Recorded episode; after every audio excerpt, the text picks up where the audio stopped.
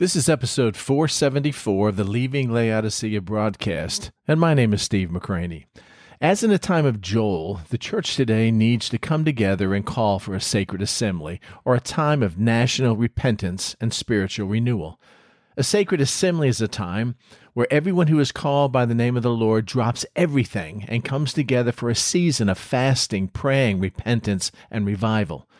But before there can be a national move of the Spirit in our land, there has to be a move of the Spirit in our individual lives. Hence, individual revival must come before national revival.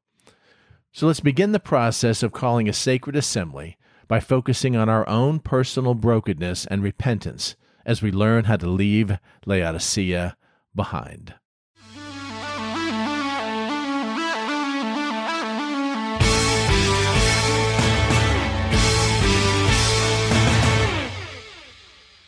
I had uh, every intention today, I even told Karen about it, of looking at the situations we're facing right now, especially in our nation, and putting it in a chronological timeline to show you where we are in prophetic history. That's not going to happen today. Uh, we will have to do that at another time because yesterday, as I was praying about this and putting the final touches on the PowerPoint, God really spoke to me about something that we need to do. And um, that's what we're going to be doing today. I don't need to tell you about the condition of our nation or the condition of the church today. You're well aware of that.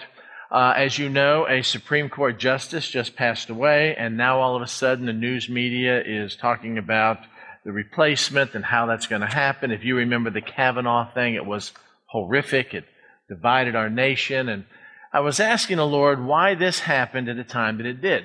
Because if you understand the sovereignty of God, the Bible says that every one of our days are numbered before we live the very first one. We don't know what day that is, but from God's perspective, prior to that day, we're pretty much invincible. But on that day that He knows that our life ends on earth, no matter how we're feeling in the morning, we're pretty much dead already. Do you understand that? He sees it all. So uh, Justice Ginsburg died whenever God wanted her to. Could have happened six months ago, could have happened six months in the future, but it happened at this particular point in time.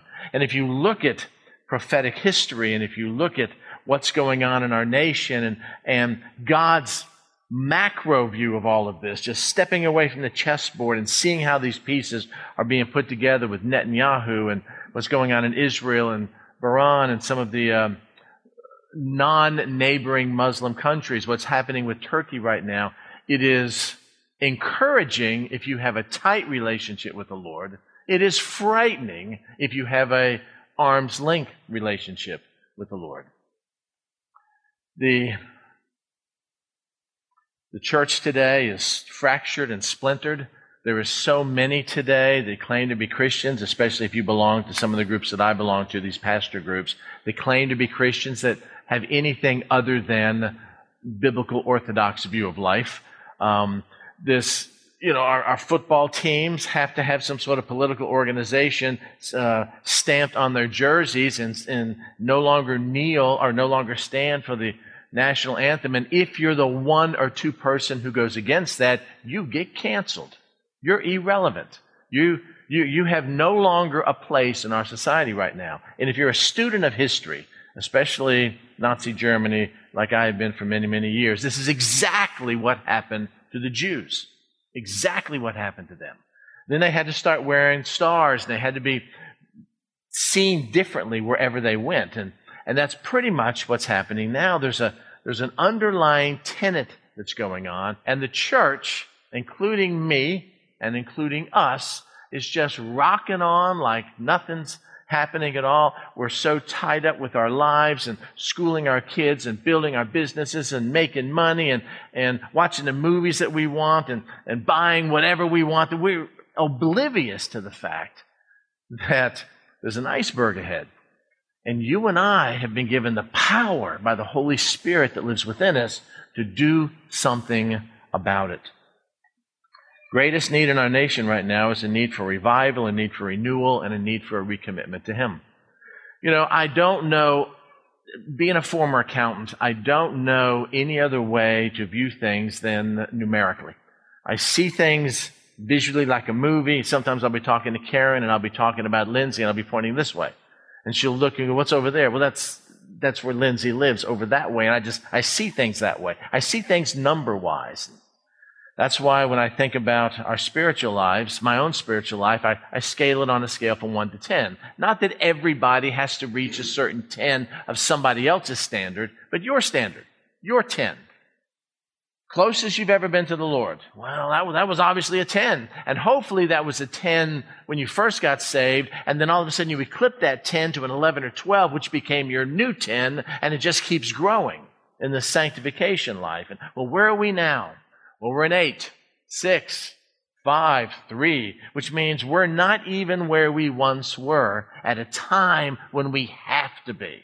I mean, I can't emphasize, I don't know what else to do to warn you about what's happening right now.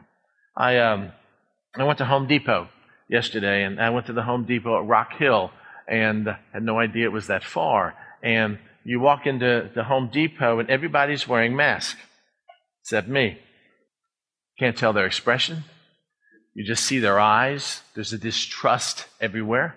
It's like we're depersonalized now, that we're no longer humans. Most, the, the most expressive, the first most expressive area of our face is our mouth. We smile, we frown, we look perplexed, and then we've got all that stuff covered up, so all they can see is our eyes. And I see these big guys with beards with this little strip mask on, their beards coming out the bottom. I mean, everybody is wearing a mask. Everybody has to follow the rules. It's almost like it's, it's like the mark of the mask that we talked about a, a couple of, a couple weeks ago. And, and there's this feeling, if you get out in the public, there's this feeling of untrust or this underlying uneasiness. And part of that is because you can't see the expressions on people's faces. You can't see a mother who's struggling with her kids and give her a smile and she kind of smiles back and goes, you know, I- have been there and you give her a word of encouragement because you have this mask over your face. And if you're like me with tinnitus, you can't even hear what they're saying because I have to read lips most of the time to understand what people are saying. And, and it's, there's this strangeness going on. And from a political standpoint, all of us know this is ridiculous, but we have to follow the rules. And Biden comes out and flip flops about whether we're going to have a national mask mandate. Is this not insane? There's, there's different reasons for this. It's not just the virus, something else going on, using it to clamp down on liberties of churches and freedom of speech. And our Attorney General Barr basically said that other than slavery, this is the biggest reduction in personal freedom we've ever had as a nation. And we just smile and rock on, knowing it's crazy and knowing it's wrong. And, and there's some underlying reason for all of this.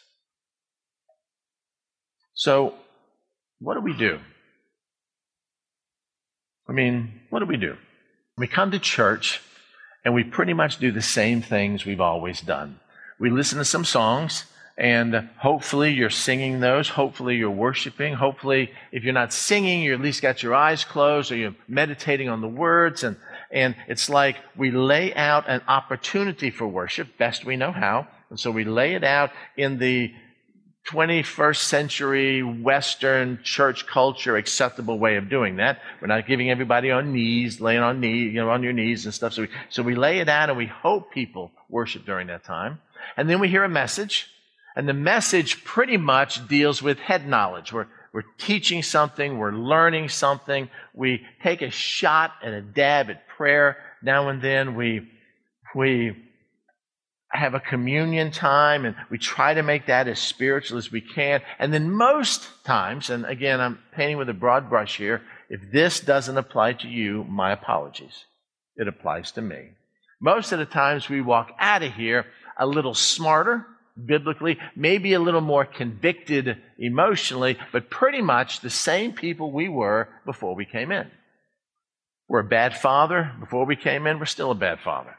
If we're not a spiritual leader in the home, I'm talking to men now, we're pretty much still not a spiritual leader at home, but nobody cares because nobody presses the issue and nobody, it's not like a, a measurement we have to have. It's just, it's just church. It's just what we do. In Jewish times, they would call what they call a sacred assembly. And they would call all the people together and they would have this time of prayer, like we would call a revival meeting. And, and when they did that, they found that the Lord was upset with them because of the hypocrisy of just going through the motions. In Isaiah chapter 6, we have this amazing account where Isaiah sees the Lord. And if you and I saw the Lord, it would probably have a profound impact in our life. It says, In the year that King Uzziah died, I saw the Lord sitting on a throne, high and lifted up, and the train of his robe filled the temple. Then he describes these heavenly beings that were around here.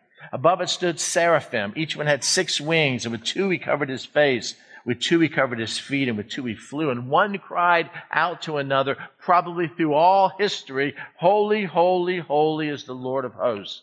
The whole world is full of his glory, except in my life, except in America, except in your life, except in our homes, except in our workplaces, except with our TV viewing, except with our friends, except with the decisions that we make. He may, the world may be full of His glory, but we many times haven't allowed that glory to change our life. And the holy, holy, holy, as these seraphim are calling out, the number one attribute of God, the same thing John saw in Revelation chapter 4, is the one thing we run from as Christians holiness. I don't want to be holy. Because if I'm holy, I have to make choices, and those choices are going to affect me, and I'm not going to be able to do the things that I want to do. Yes, that's why we're bought with a price. And the post of the door was shaken, and the voice of him who cried out, and the house was filled with smoke. And Isaiah recognized in the presence of a holy God who he was. And he says, Woe in me, for I am undone because I am a man of unclean lips, and I dwell in the midst of a people of unclean lips, for my eyes have seen the King, the Lord of hosts. One of the seraphim flew to me, having in his hand a live coal which he had taken from the thong, with thongs from the altar, with, and he touched my mouth with it and said, Behold, this has, take, this has touched your lips, your iniquity is taken away, and your sin is purged. And then there's this call the call was not made to Isaiah. It doesn't say that God said, Hey, Isaiah, I have a specific task for you. It was a call that was made across all humanity. And I also heard the voice of the Lord saying, Who shall I send and who will go for us? It's the same call offered us today. And then, of course, you've heard this sermon so many times when we're talking about missionaries or being called into Christian service or something of that nature. Then I said, Here I am, send me. And then we stop. We don't talk about Isaiah anymore. We don't really look at that anymore. That's as far as it goes, like the Keith Green song. It ends right there. Ah, here I am, send me. To do what? And then you read the next couple verses. Go and tell these people what? That you're hypocritical, that you're hearing the message and you're not getting it. Jesus even quoted these passages. You keep on hearing, but you don't understand. And you keep on seeing, but you do not perceive. Well, Lord, that's an, that's a, that's a not a popular message. I know. It gets worse. Make the heart of this people dull and their eyes and their ears heavy and shut their eyes. Why? Lest they see with their eyes and hear with their ears and understand with their heart and return and be healed. Well, how long, Lord? How long before that happens? How long before we see this revival taking place? What's in store? And if you'll read the next verses, it is nothing but judgment. Judgment. Babylon had a religion where they would take children and they would kill them. Uh, the Jews, of course, were guilty of offering their children to Moloch, which was a huge bronze statue with hands out held like this, where they would heat it up until it was as hot as an eye on the oven and lay an infant child on those hands and just watch it fry. And we say God should judge that nation. There were fertility cults at that time where there were houses of prostitution where men would go and be with a, a temple prostitute and somehow they're worshiping God. There was narcissism with a capital N on steroids that were everywhere. And we look at all these ancient cultures, the Babylonians, the Medes and Persians, and we say, God judged them. You're right to judge them. And he did. Babylonians lasted a century and a half, Medes and Persian a little less than that. Rome lasted seven centuries. And God judged every nation. And you and I would stand up and applaud. And we are as guilty, if not more guilty, than they are. We murder children in the womb, the safest place for a child. And we don't care anymore. It's just what it is. It's, I can't do anything about it. And so we'll just kind of rock on and we hear politicians making it litmus test in order to, to be elected, and, and we don't care. And then we wonder why our nation is ripe for judgment and why things are happening like they are. But wait a second. We go to church and, and we're tithing and we're singing and we're doing all the things that we should do. And so were they back then. I want you to turn to Isaiah chapter 1. They were having their solemn assemblies. They were having their groups where they all got together and, and dedicated themselves to the Lord. And here's what he said about their solemn assemblies Isaiah chapter 1, verse 11. To what purpose is the multitude of your sacrifices to me? Why are you even doing this? says the Lord. I have had enough of burnt offerings of rams and the fat of fed cattle. I do, I do not delight in the blood of bulls or the lambs or goats. When you come to appear before me, who has required this from your hand? You who trample my court. Bring no more futile or vain or empty or useless sacrifices. Your incense is an abomination to me. The new moons and the Sabbaths and the calling of assemblies, I cannot endure iniquity and the sacred meetings. Your new moons and your appointed feast, my soul hates. Why? I mean, we're going, we're doing what you said. We've got our own lives, and when we come to these sacred assemblies, we're, we're taking our money and we're buying the right kind of sacrifices, and we're, we're doing everything that you told us to do, and yet you are disgusted with what we're doing. They are a trouble to me. I am weary of bearing them. When you spread out your hands, I will hide my eyes from you. Even though you make many prayers, I will not hear because your hands are full of blood. Lord, what do we do? It's not about coming to church. It's not about sitting down and going through your devotional and checking it off like some sort of bucket list item. It's not about putting on the Christian face when we get together with Christians and then throwing it off in the workplace out there because we find that being a Christian in the workplace affects us financially. It's not about that at all. The person who should know your commitment to Christ the most is your spouse.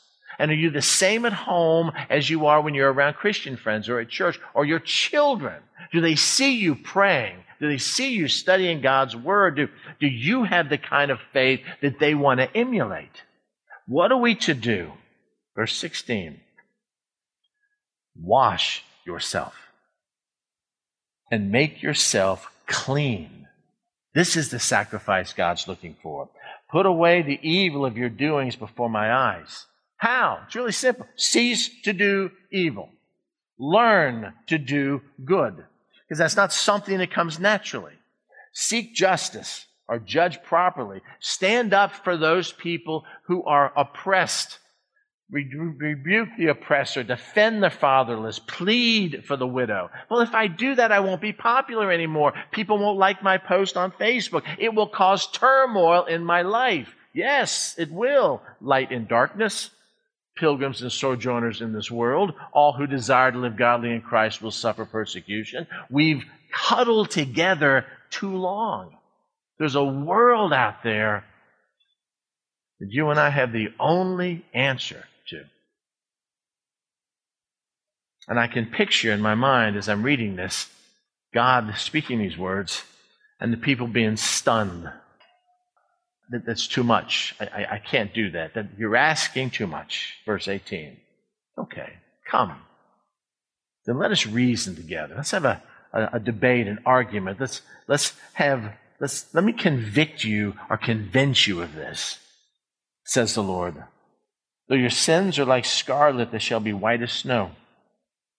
And though they are red like crimson, they shall be as wool. If, notice this, if you are willing and obedient, that's the requirement, as an individual and as a nation. If you are willing and obedient, the promise, you will eat of the good of the land. I will bless you. But if you refuse and rebel, a condition, you shall be devoured by the sword, for the mouth of the Lord has spoken. You'll turn to Joel chapter 2. Joel was facing, Joel's culture was facing really tough times. In Joel's time, the enemies of Israel were like locusts. And there actually were locusts that were coming and devouring the land. It seems like pestilence was following. Everything was falling apart for them. No matter how hard they worked, it seemed like they kept taking a couple steps behind. Nothing seemed to work for them. They didn't know what to do. And so Joel said that what we need to do is we need to get together and set everything aside and call a sacred assembly or a solemn assembly. Chapter 2 begins with blow the trumpet in Zion, sound an alarm, let everybody know this is happening. Chapter 5, or verse 15 says the same thing. Blow a trumpet in Zion, consecrate a fast. But prior to that, we find uh, verse number 12. And in verse number 12, there's this call to repentance. And here's what Joel says. He says, Now therefore, says the Lord, turn to me with all your heart.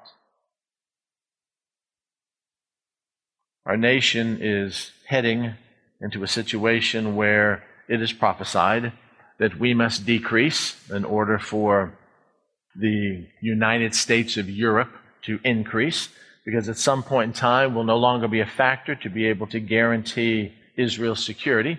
And we'll talk about in a couple of weeks why that may happen. It may just be the moral decline in our nation right now. It may be our reserve currency status. There's so many ways that things like this could happen. Our nation is divided. There are people talking about a new civil war coming. They're talking right now, if you read it on the news, that it doesn't really matter who gets elected, whether it's Biden or Trump, we're going to burn this place down. Pretty soon the military will have to step in and stop that. And I mean, it's, it's amazing what's happening. And like in the time of Rome, when Nero decided to burn Rome, you have to have a scapegoat. You have to find someone to blame. And that person will be conservative, probably Christian individuals like you and I. It's coming. So what do we do? You know, we can't really prevent the judgment that God is bringing on America, but we have children to raise. And, you know, they're going to be raised in a different society than it is right now. And more than ever, we're going to need this kind of faith to persevere during tough times, just like they've had that kind of faith in Korea and in China and other countries that haven't had the freedoms that we have, that we've squandered so much. I mean, what we're about to go through is not new to believers over the history of the church. It's just new to selfish, opulent, narcissistic us. What do we do? You turn to me with all your heart. What does that look like? With fasting, with weeping, and with mourning. There's a deep emotional reaction when you turn to God with all your heart. When you become a 10 or a 12 or a 15, when you say nothing in my life really matters because it's all transitory anyway. The money that we have, the houses that we have, we're all going to leave them behind. Turn to me with all your heart with fasting and weeping, with mourning. Rent your hearts and not your garments. This is, of course, this, this type of religious action that the Lord hates. Everybody would rent their garment. God, I'm in such anguish over my sin, I'll just tear my garment. Little Jewish custom here. So we would all rip our shirts, go home and buy another shirt, but it meant nothing to us. It was just something that we did because everybody else was doing it. So rend your hearts and not your garments and return to the Lord your God. Have we gone too far? Will he accept us? Does he still love us? Yeah. For he is gracious and merciful, slow to anger, and of great kindness. This is the exact phrase in Exodus 34 that God described himself to Moses. He is gracious, he is merciful, he's abounding in compassion.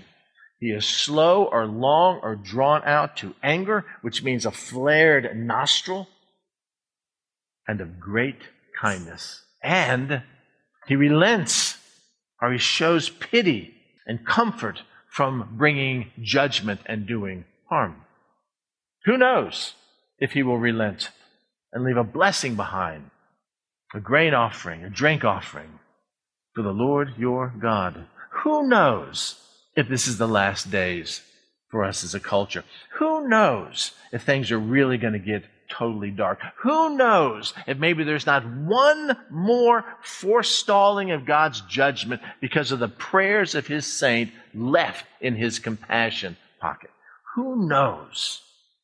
Maybe, maybe he'll leave a blessing behind rather than judgment. So much so that out of that blessing, we'll be able to offer him a grain offering and a drink offering for the Lord your God. What I want to do today is I want us to call a sacred assembly. I want us to spend the rest of our time praying out and crying out to God for mercy and grace and commitment and whatever we need to.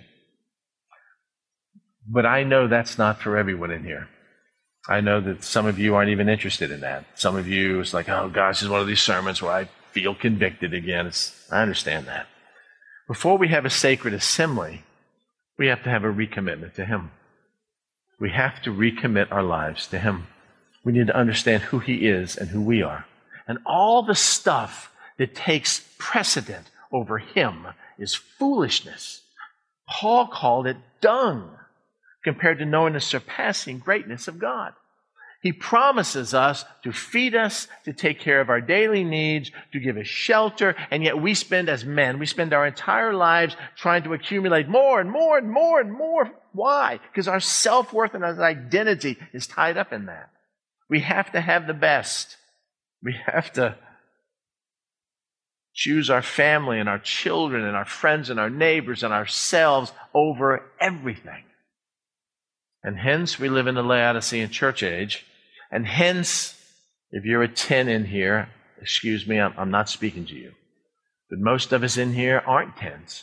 We were, but we don't really care anymore. I mean, that was back then. That was, that was way long ago, but I feel comfortable living in the lukewarmness right now because I get my satisfaction out of my checking account or my attaboys or what I want to do with my own time rather than hearing him say, Well done, good and faithful servant. But when our number is called, when we've lived our last day on earth, none of that matters at all. None of it. We need to recommit our lives to Him. I'm going to ask you to do that today. I'm going to read something.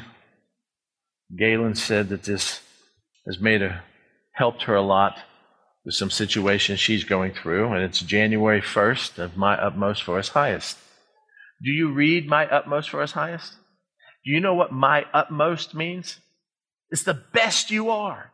It's the best you are, not what's left over that you spend the best on you, but it's your very best for His highest.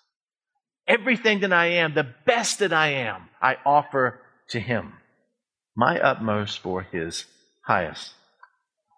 And this would be a great object of the commitment that we need to make and of the cost. Thank you for this.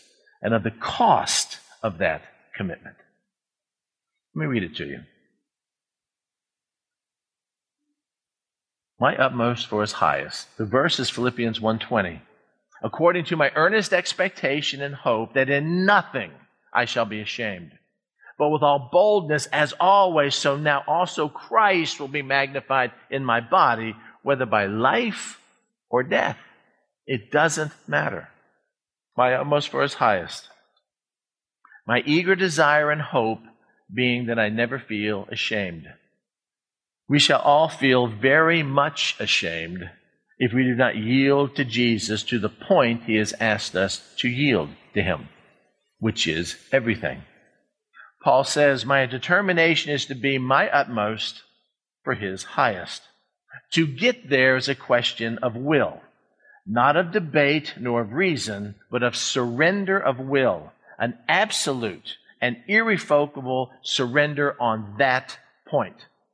Absolutely, irrevocably surrendering myself to Him. An overweening considerations for ourselves is the thing that keeps us from that decision, though we put it that we are considering others. When we consider what our commitment to Him will cost others if we obey the call of Jesus, we tell God He does not know what our obedience means. I may lose my job. I may lose my house. If God calls me on the mission field, I'll have to uproot my kids from their friends. And so I can't do any of that because of what it's going to cost others. When we consider what it will cost others if we obey the call of Jesus, we tell God He doesn't know what our obedience means. Keep to the point. He does know. Shut out every other consideration and keep yourself before God for this one thing only my utmost for His highest. I am determined to be absolutely and entirely for Him and Him alone. Whether that means life or death, no matter. Paul is determined that nothing shall deter him from doing exactly what God wants. God's order has to work up a crisis in our life which we have now, because we will not heed to a gentler way. He brings us to a place where he asks us to be our utmost for him, and we begin to debate. Then he produces a providential crisis where we have to decide for or against, and from that point the great divide begins. If the crisis has come to you on any line, surrender your will to Him absolutely and irrevocably. You can wait until the government or your friends and neighbors, our, culture, our people who hate you, that are your neighbors, or your own family that will turn against you, bring that crisis to you. Or you can make that decision now right now. So here's what I'm going to ask. And I'm going to ask you, first of all, please, please do not succumb to peer pressure. I'm going to pray, and I'm going to ask those in here that would like to rededicate their life to the Lord and recommit themselves with reckless abandon to Him once and for all to the best of your ability without reservation to stand. And if somebody's standing beside you and you feel funny, please don't stand unless you make that commitment. Because when we begin to pray at the end of this, those that are standing are the ones that I'm calling to a solemn assembly. Those are the ones that we can expect to, to be the spiritual leaders of their home, to live quiet and chaste lives, to put Christ first in everything. If you're not ready, if you don't want, if you just can't wait to get out of here, please don't make the mistake like the Lord's Supper of taking it in an unworthy manner, of standing just for peer pressure and then having your wife or your husband look at you expecting you to be different only to dash their hopes when you get home.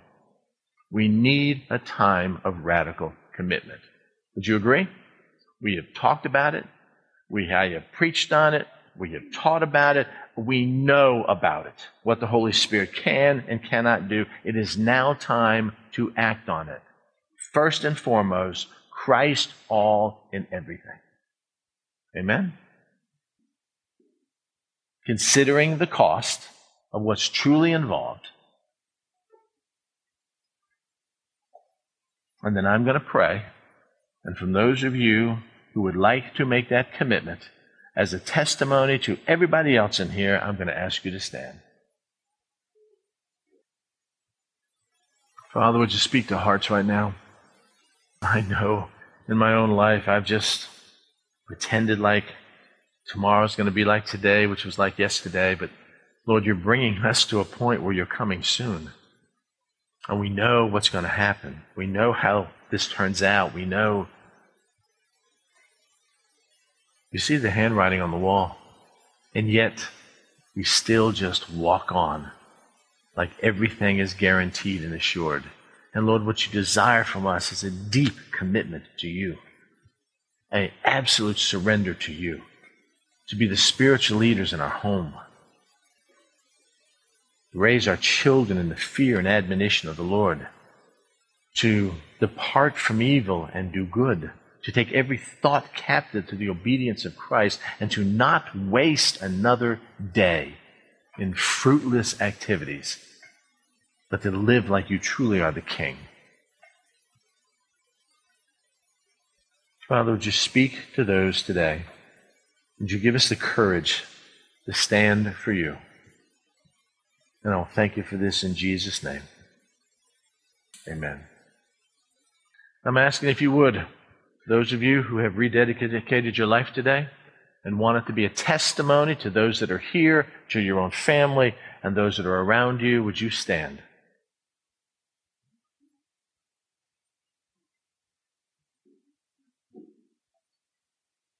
Amen. Let me pray. Father, I know that the people that are standing right now will face trials and tribulation, that they will have thoughts in their mind of doubts and fears.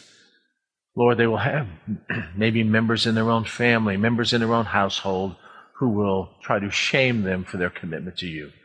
But Lord, would you let us stand firm as beacons of light to lead our families, to, to stand when others may be falling. And Father, would you do mighty things in us? to bring revival in our own lives and in our families' lives and those people that you place in our sphere of influence. And Lord, would you do that for your glory? In Jesus' name I pray. Amen. Please be seated. For those of you that stood, again, I appreciate those who didn't, your honesty. For those of you that stood, I want to take the last 15 minutes together and call a sacred assembly. It says this in verse 15. It says, Blow the trumpet in Zion, consecrate a fast. And I'm asking you this week if you'll spend some time fasting. Day, uh, a meal, whatever. But don't just pine over how hungry you are. Instead, spend that time in prayer. And every time that you feel this hunger pain, remember why you're doing this and how good and gracious God is. Consecrate a fast, call a sacred assembly. Gather the people sanctify, set apart, make holy the congregation. Assemble the elders, gather the children and nursing babes. Let the bridegroom go out from his chamber and the bride from her dressing room. In other words, there's a sense of urgency here, and everybody's involved. Let the priests who minister to the Lord weep between the porch and the altar. Let them say, Spare your people, O Lord. This is the prayer. And do not give your heritage to reproach that the nation should rule over them, why should they say among the people, Where is their God? Where is their God? In just a moment, I'm going to ask you to pray, and I'm going to ask the men who stood first that they would be leaders of their family and they would pray. Uh, they can pray for our nation, you can pray for our church, you can pray for uh, other people that you know. We can pray for a national or personal repentance. You can pray against our personal and corporate church apathy. You can pray about standing in the gap for others. There are some who have children who are straying from the faith. We're going to see this more and more with the great apostasy coming. Maybe you could pray for your prodigal.